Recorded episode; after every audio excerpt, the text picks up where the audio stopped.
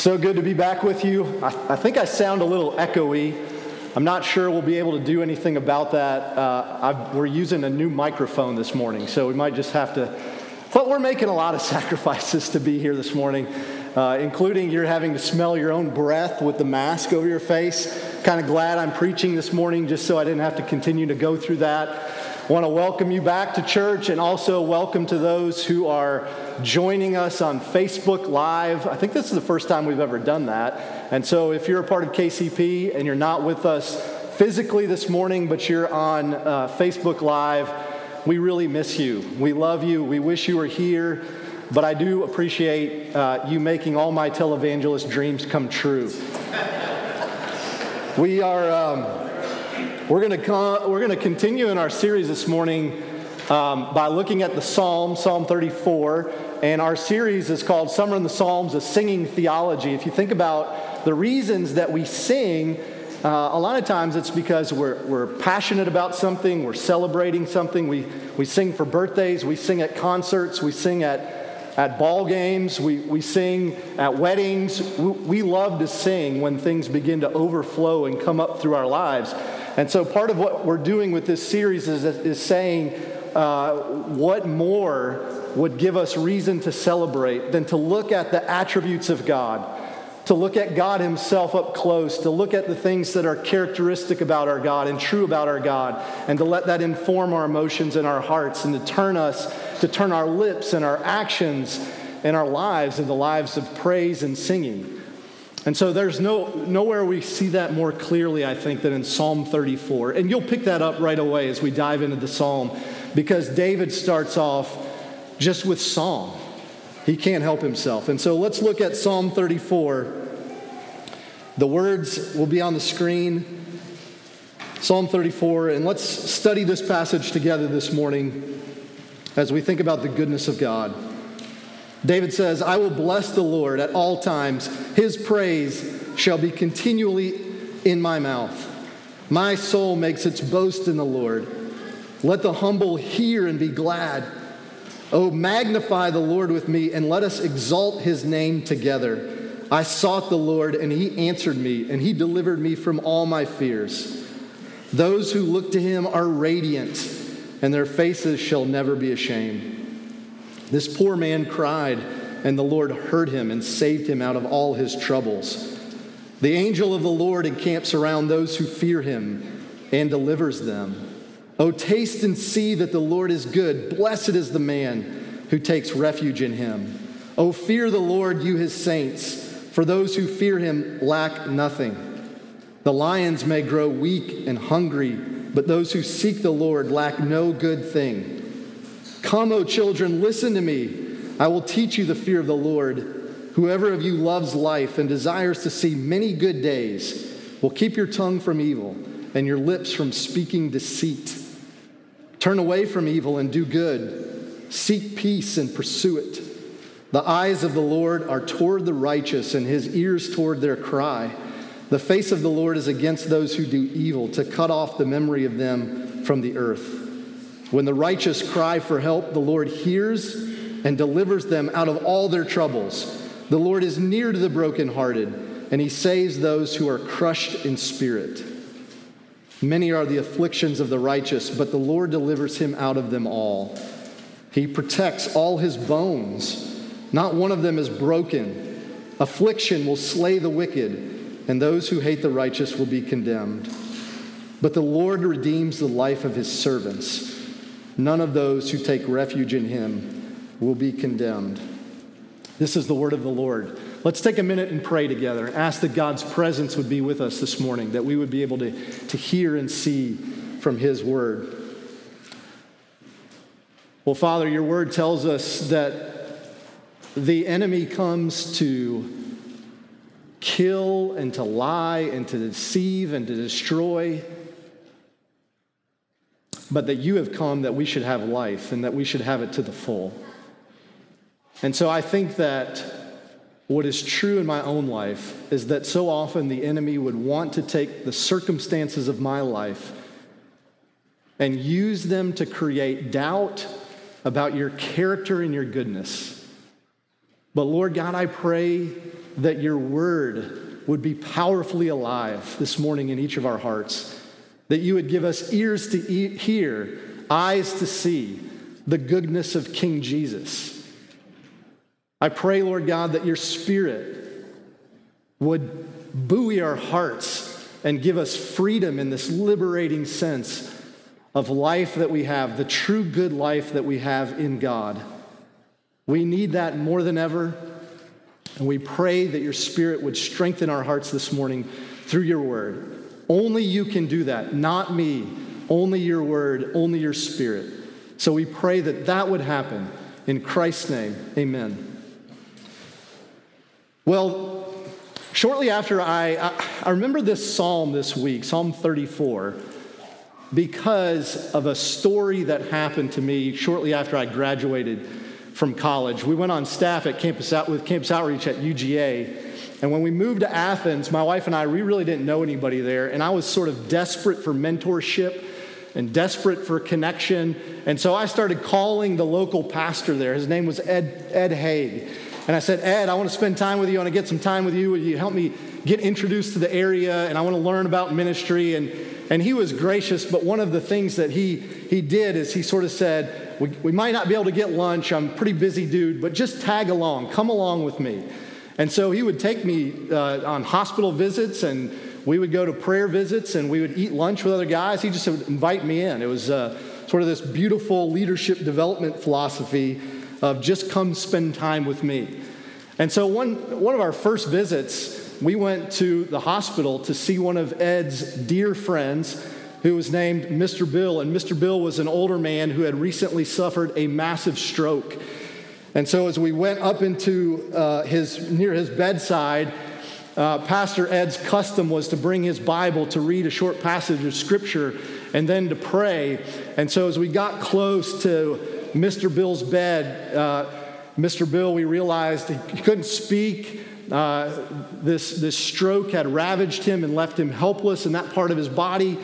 And so, as Ed began to read the passage, Mr. Bill was trying to interrupt him and get his attention. And we were trying to figure out what he was saying, and he, he kept saying, 34. He was trying to get out a number, and at finally we were able to sort of interpret it. Was it 34? Is that what you're saying? And he nodded and he smiled. And so Ed said, I think he's saying Psalm 34. We need to read Psalm 34. And he's, yes, yes. So we start reading Psalm 34. And Mr. Bill became very peaceful. His breathing began to ease. He smiled as best he could. And I think what struck me as this young campus minister uh, in this new town uh, with this older man was that when he was smiling, he smiled through the whole psalm through all of Psalm 34. I would have thought, well, I can understand how you would draw comfort right now from things like, well, the righteous cry out and the Lord hears them, or the Lord is close to the brokenhearted. But he kept on smiling with peaceful agreement, even through the verses like this Many are the afflictions of the righteous, but the Lord delivers him from them all. He protects all his bones, not one of them will be broken. And I thought what was strange about that was how counterintuitive and opposite that was from what had just happened to him. Just a couple days ago, here was this man who was a picture of health and active service in the community. He was very active, and suddenly he was reduced to this helplessness. And everyone knew the prognosis. Everybody knew that it was just going to be a life of month after month in nursing home after nursing home only to end in a really probably sad death. Why would he be able to draw comfort from these words, which didn't seem to characterize his situation at all? I can remember Ed telling me on the way over to meet with Mr. Bill, this man is unbelievable. He lives and breathes God. That's what Ed said. And the reason that story came back to me today, this week was because when I was reading Eugene Peterson's translation of Psalm 34 in the message, he says in verses 1, the way he translates it, when he says, My praise will always be on, your praise will always be on my lips. Eugene Peterson translates that this way I live and breathe God. It made me think of Mr. Bill. Ed told me that Mr. Bill had memorized most of the New Testament. He had memorized a large portion of the Psalms, that he knew these large chunks of the Old Testament. I said, Ed, is this guy a navigator? Like they have these great systems for scripture memory. He's got to be a navigator, right? He said, Nope. In, fact, he would have never understood that those kind of programs were out there.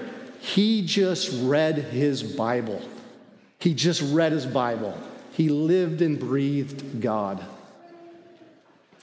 I think that what I've come to realize is that the reason that Mr. Bill was able to smile and rest as he heard these promises, which seemed so counterintuitive to the situation that he was in, was that he had a biblical mind.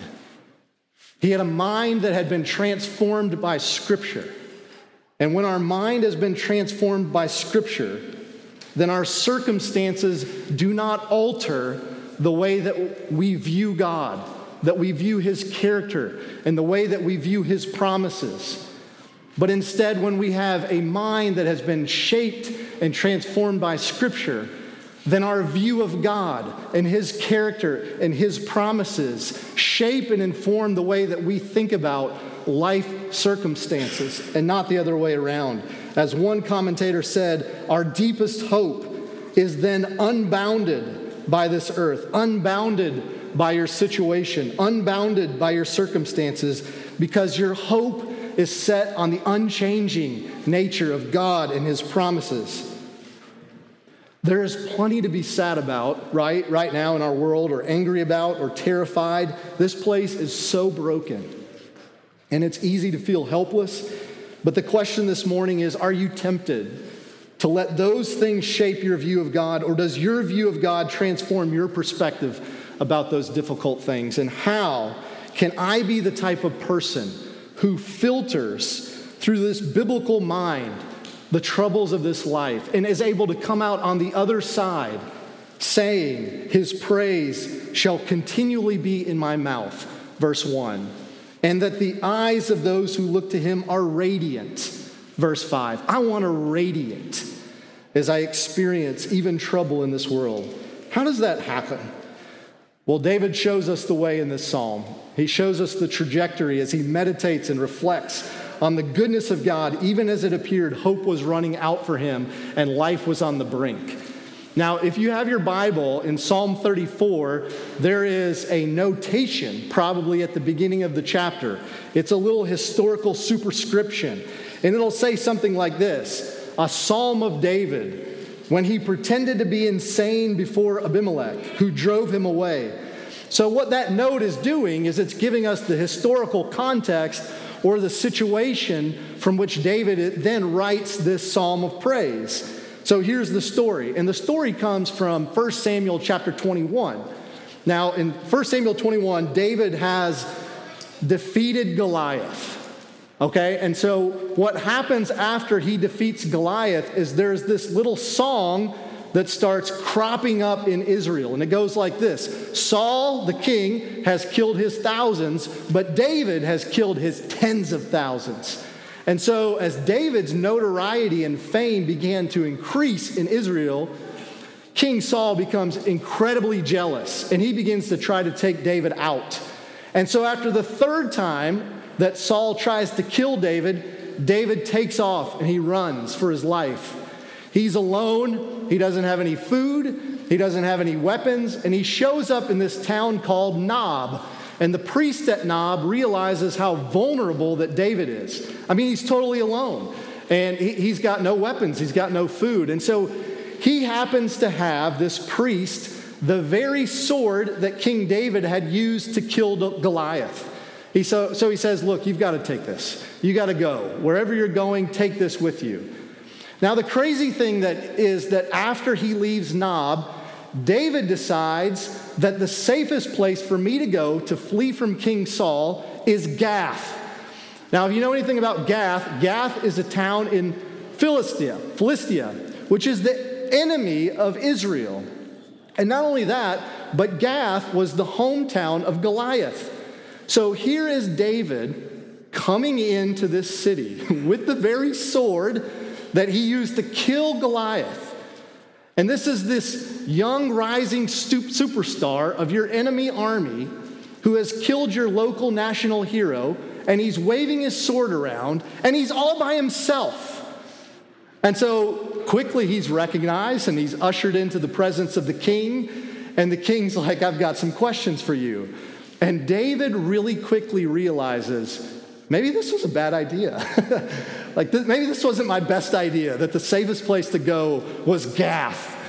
And so, as he's kind of putting two and two together, and before the king, he says, This is going to end badly. And so, he has this idea to act like a crazy person. And so he starts foaming at the mouth, and drool comes down his beard. He starts scratching things on the walls. And Abimelech looks at him and says, Am I short on crazy people here in Gath that I need another one? Would you just get this man out of my presence? I don't want to see him anymore. And so rather than David being imprisoned or killed, he is driven back out into the wilderness. What an odd story to produce Psalm 34. But that's the backdrop that we have as we get into this passage this morning. And what's crazy about this is that for David, this situation, which seems so odd for us, if we could put ourselves in his shoes, was absolutely terrified. And he felt like his back was against the wall. And there's no way that he could think about, how am I going to get out of this?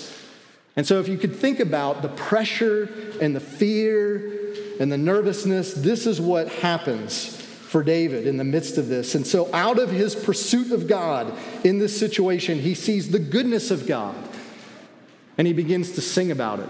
There's a testimony of God's faithfulness. And then there's an expression of God's goodness. And then we see an assurance of God's goodness. And so those are the three things that I want to look at this morning. And so we'll start with the testimony of God's goodness.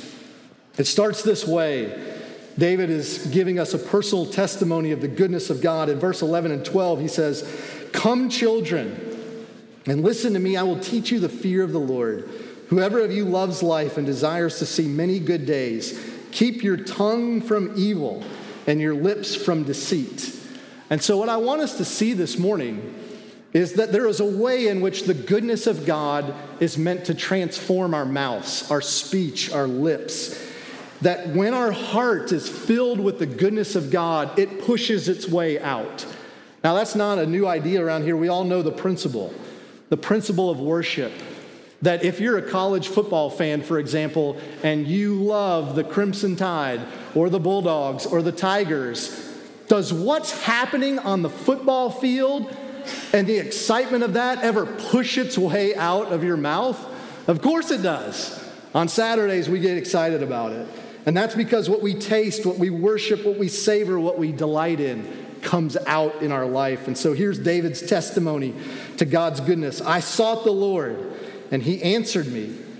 He delivered me from all my fears. This poor man called out, and the Lord heard him. He saved him out of all of his troubles. Now, we could probably be tempted to say, well, no wonder he's singing. Something good happened.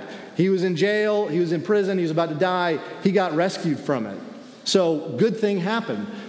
But I would say we should be careful because the reality is that David's problems aren't exactly over. I mean, essentially, he is going right back to the desert. He is still alone. He is still without food. He is still without direction. And all he has is the sword. He has nothing no money. He's alone and uncertain of what's ahead. So it's not like his life has exactly turned around in the blink and that suddenly there's nothing to be afraid of. But yet, his heart produces this song God has delivered me from all my fears. I sought the Lord, and he saved me from all my troubles.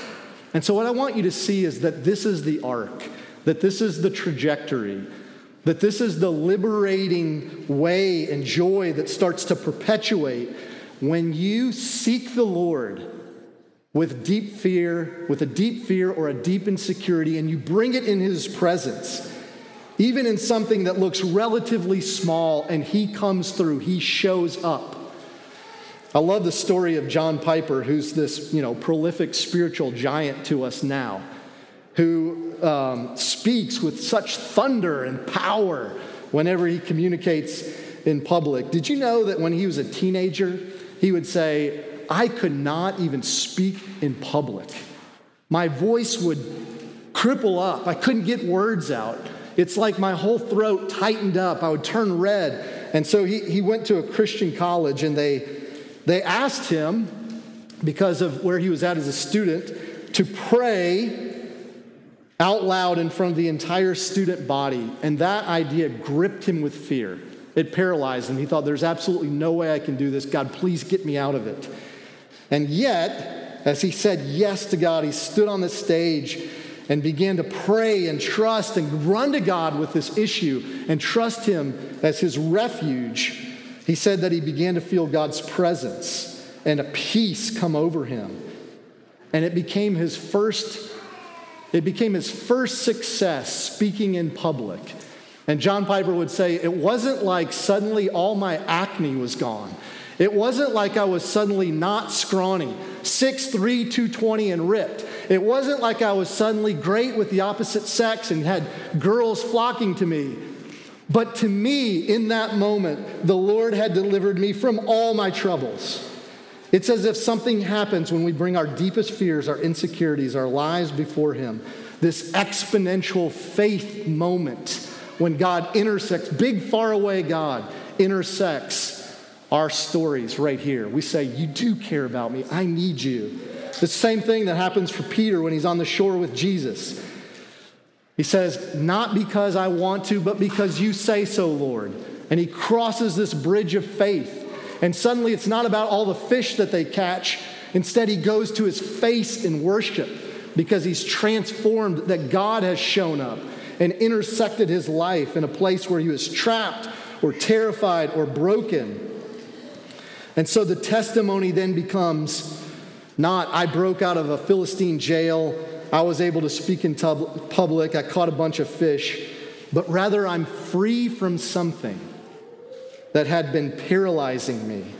I'm free from fear, and I don't know what's ahead, but I know this that God is good and he can be trusted. That's the testimony of God's goodness. So here's David, still in the desert. He's all alone, nowhere to call home. There's a price on his head from King Saul. Someone's got to take him out. And yet he's saying, I understand this a much more profound way. Even though I don't know how in the world God will fulfill all his promises to me. I know that he is good, that he's not playing games, and that those who come to him, he hears them and he delivers them. So, what David is doing in this psalm is he's saying, it's not just King David, you know, it's not just John Piper, it's not just Peter, the fisherman, the apostle. You too, come with me. Come with me, magnify the Lord, taste and see that the Lord is good. Test him, try him in these things. He's inviting us and imploring us to run to God that way with our hearts. I think there's probably been times in my life and all of yours where, if we're honest, we're afraid to go to God with those deep fears and insecurities because what if He doesn't prove faithful? What if He doesn't show up? Will my doubt and discouragement and unbelief start to come up in ways that, that I won't be able to handle? And here's what David's testimony is he says, Don't keep the Lord at an arm's length in those moments. Taste and see that the Lord is good. Seek him. He hears the cries of the righteous. I don't know where the money will come from. I don't know how your children will turn out. I don't know how that relationship is going to turn out. I don't know if that illness will work itself out. But I know this that God is close to the brokenhearted. He is near to the poor. He is close to those who are crushed in spirit.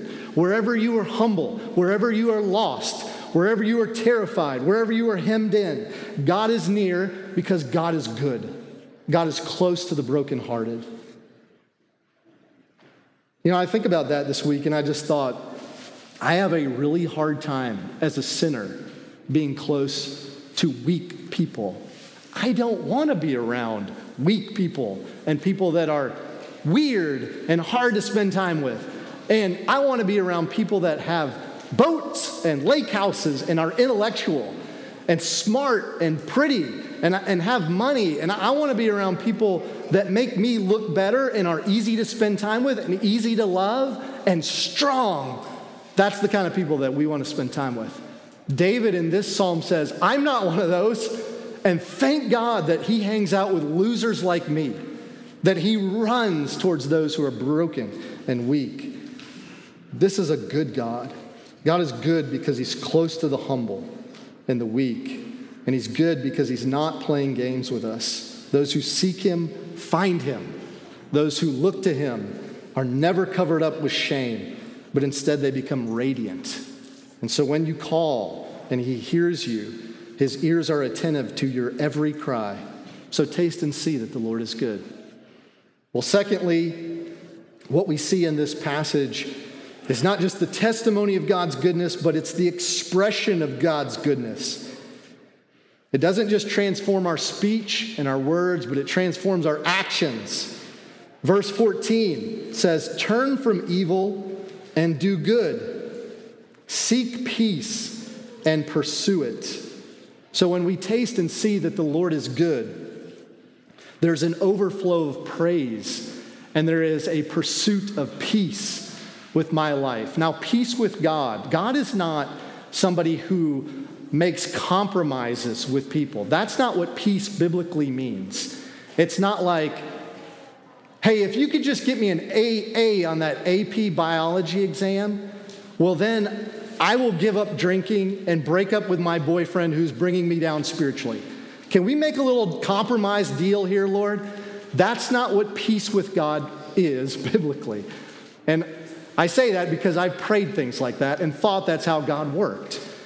But actually, peace with God is this much deeper thing that He's about in my life, where He wants to bring about a settled disposition, a place deep within my life, a transformation, a deep stability and security that allows me to move out into the world with freedom and with boldness towards other people, with love and generosity, where I'm taking risks and getting into people's lives that are hard and spending time with them, that I'm caring for places of injustice, places where there's not mercy. I want to get engaged in those things.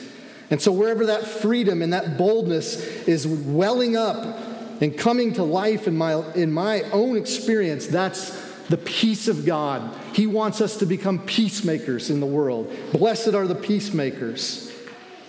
David says in verse 15, that the eyes of the Lord are towards the righteous, and his ear toward their cry. When the righteous cry for help, the Lord hears and delivers them from all their trouble. If I am to follow God into mission, it means that I am going to be caring about making things in the world that are wrong right. That's what a peacemaker does. And so, if you want to see the goodness of God, you see it in the way that He treats the righteous. Now, who are the righteous? When we talk about the righteous in Scripture, what do we mean by that? It doesn't just mean that it's somebody who is good morally, who does good things.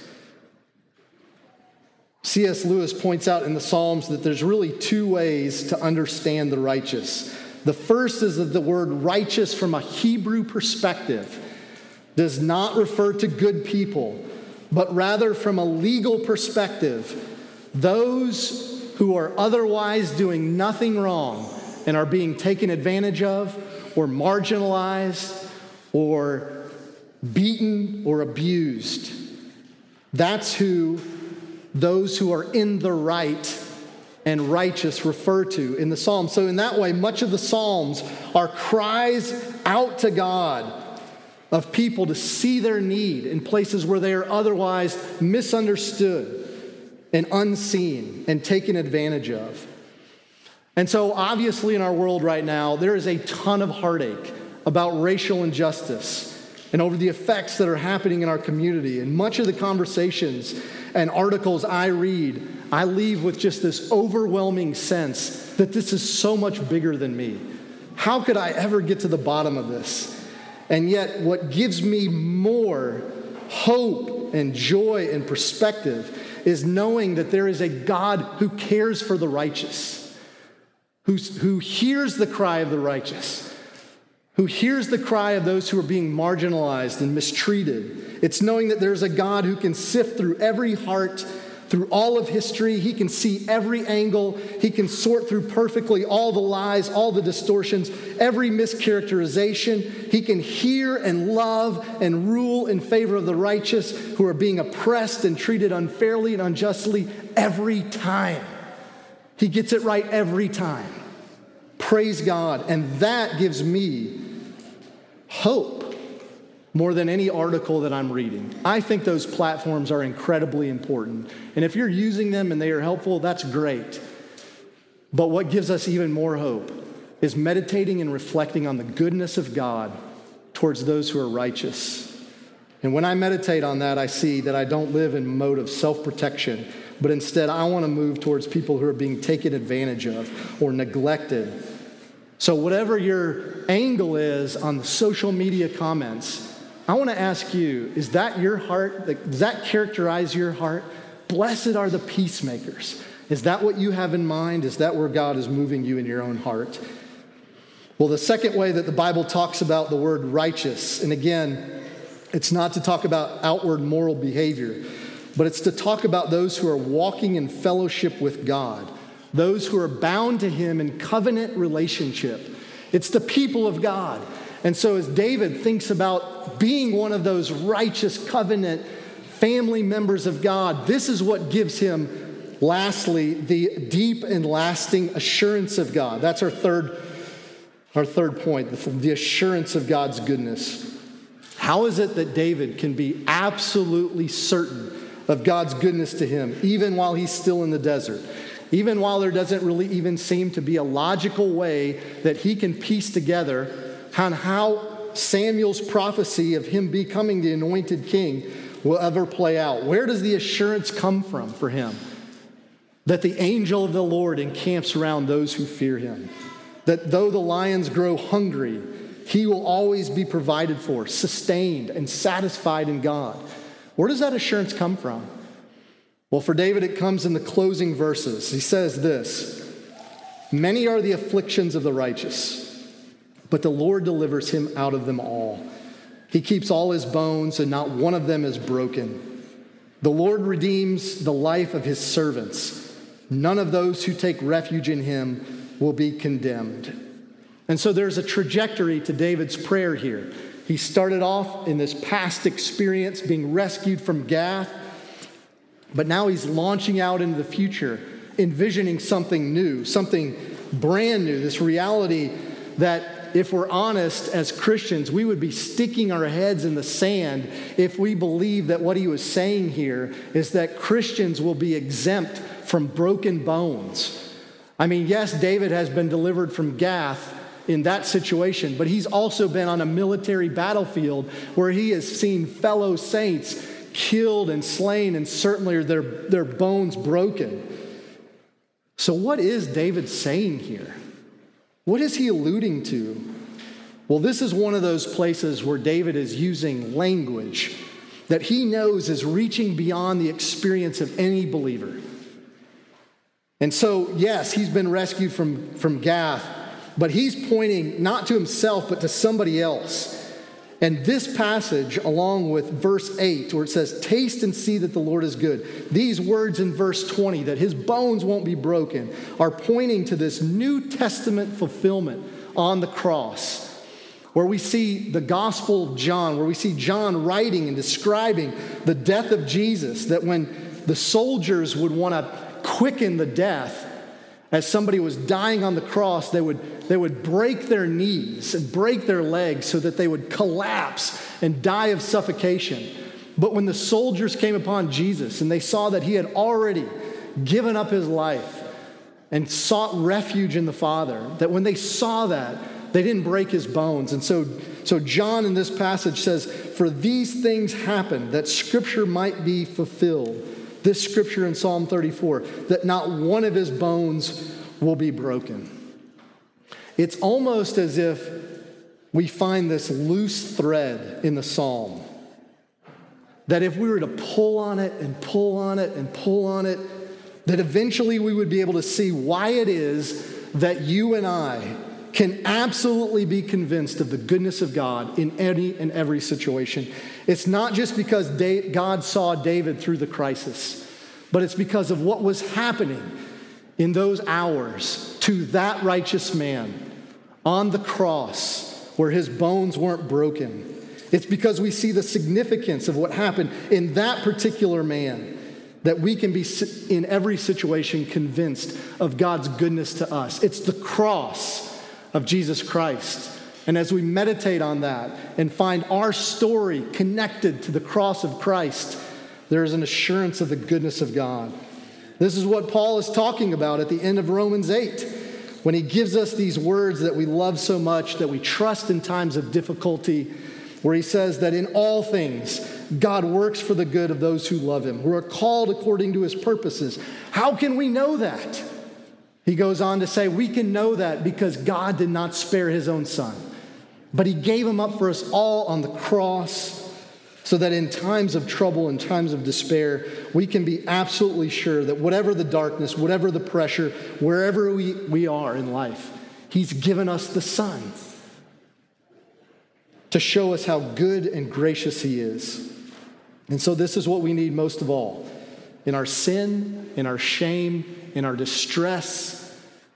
It's to hear God saying, Trust me, taste, see that the Lord is good. How can I know? Because, my child, I've given you everything. I've given you my son. There is no more proof in heaven and on earth that I could show you, that I could do for you, than to say, Here is my son. I've given you everything, so that whatever broken bones you experience in this life, you can know that there is redemption and renewal in the perfect sacrifice of Jesus Christ. This is the goodness of God. He tasted the bitterness and the sin of sin and judgment so that we could taste and see that the Lord is good. I want to close this way and say that the thing about tasting and seeing that the Lord is good, by way of application, is that you actually have to do that.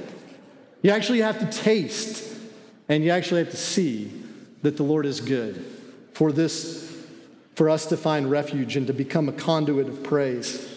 When I was an English major at Georgia Southern, I ran into this problem every time I was about to write a paper for another class. I got into my dorm room and I was ready to write the paper, but suddenly I probably needed first to clean up the clutter on my desk. I probably needed to wash that macaroni and cheese bowl that hadn't. I need to clean this space up. I need a clean work, working environment before I can start on my paper. I should probably reorganize my sock drawer and then maybe get a bite to eat because it's already getting late distraction after distraction after distraction, never got the first paragraph written, right?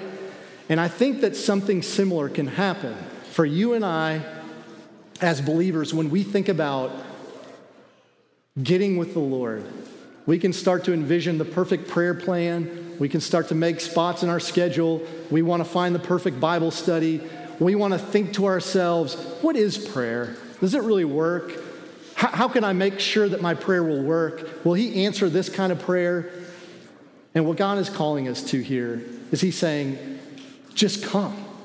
You just come you actually have to taste and to see that the Lord is good, that there's simply no way around the actual exercise of getting on your face and getting on your knees alone with honesty and sincerity about the deepest places and insecurities in your heart and bringing all your fear to Him and saying, God, I need you. I come to you as refuge. I bring to you these struggles. I'm not trying to figure it out. I can't figure it out. I need you. And when you do that in that vulnerable place of prayer, God says, You can be convinced because what I've done on the cross for you, that you have my goodness, that you have my ear, and that you have my promises towards you, my children.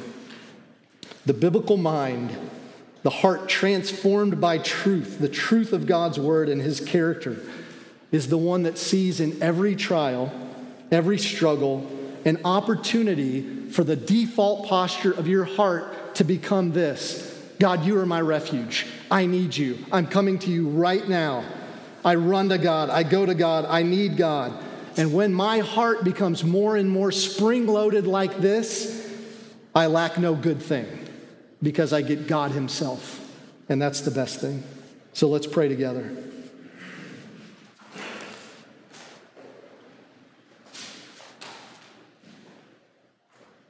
Father, you are good. You're good to your people.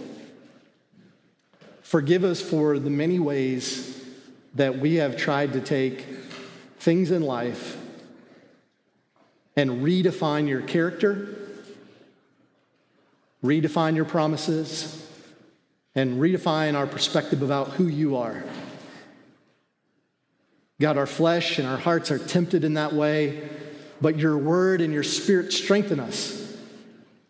And being together as the people of God strengthens us. So our life and our heart and our hope is in your hands. And we lay ourselves in front of you again, all of our sin, all of our shame, and we say that you are so good.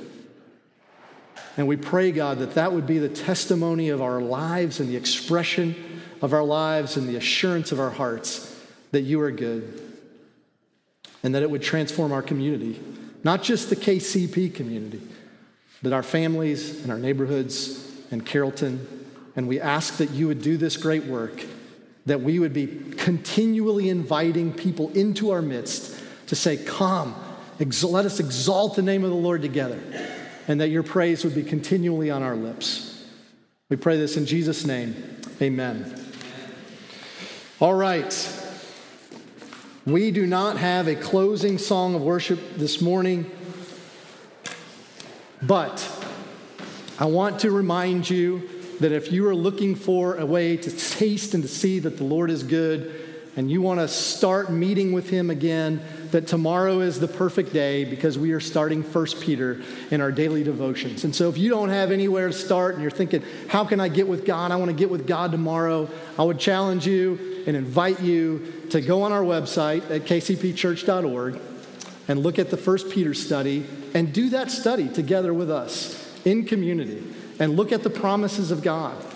The first words of that are I am writing to strangers in this world, God's elect, His chosen, His loved ones. And so there's the hope of the gospel on those pages for exiles in this world like us. So find, find your hope in there. Let me uh, close us out with a benediction this morning. May the Lord bless you and keep you. May the Lord make his face shine upon you and be gracious to you. May the Lord lift his countenance upon you and give you peace. My brothers and sisters, have peace this week and know the goodness of God. Amen. Go in peace. Have a great Lord's day.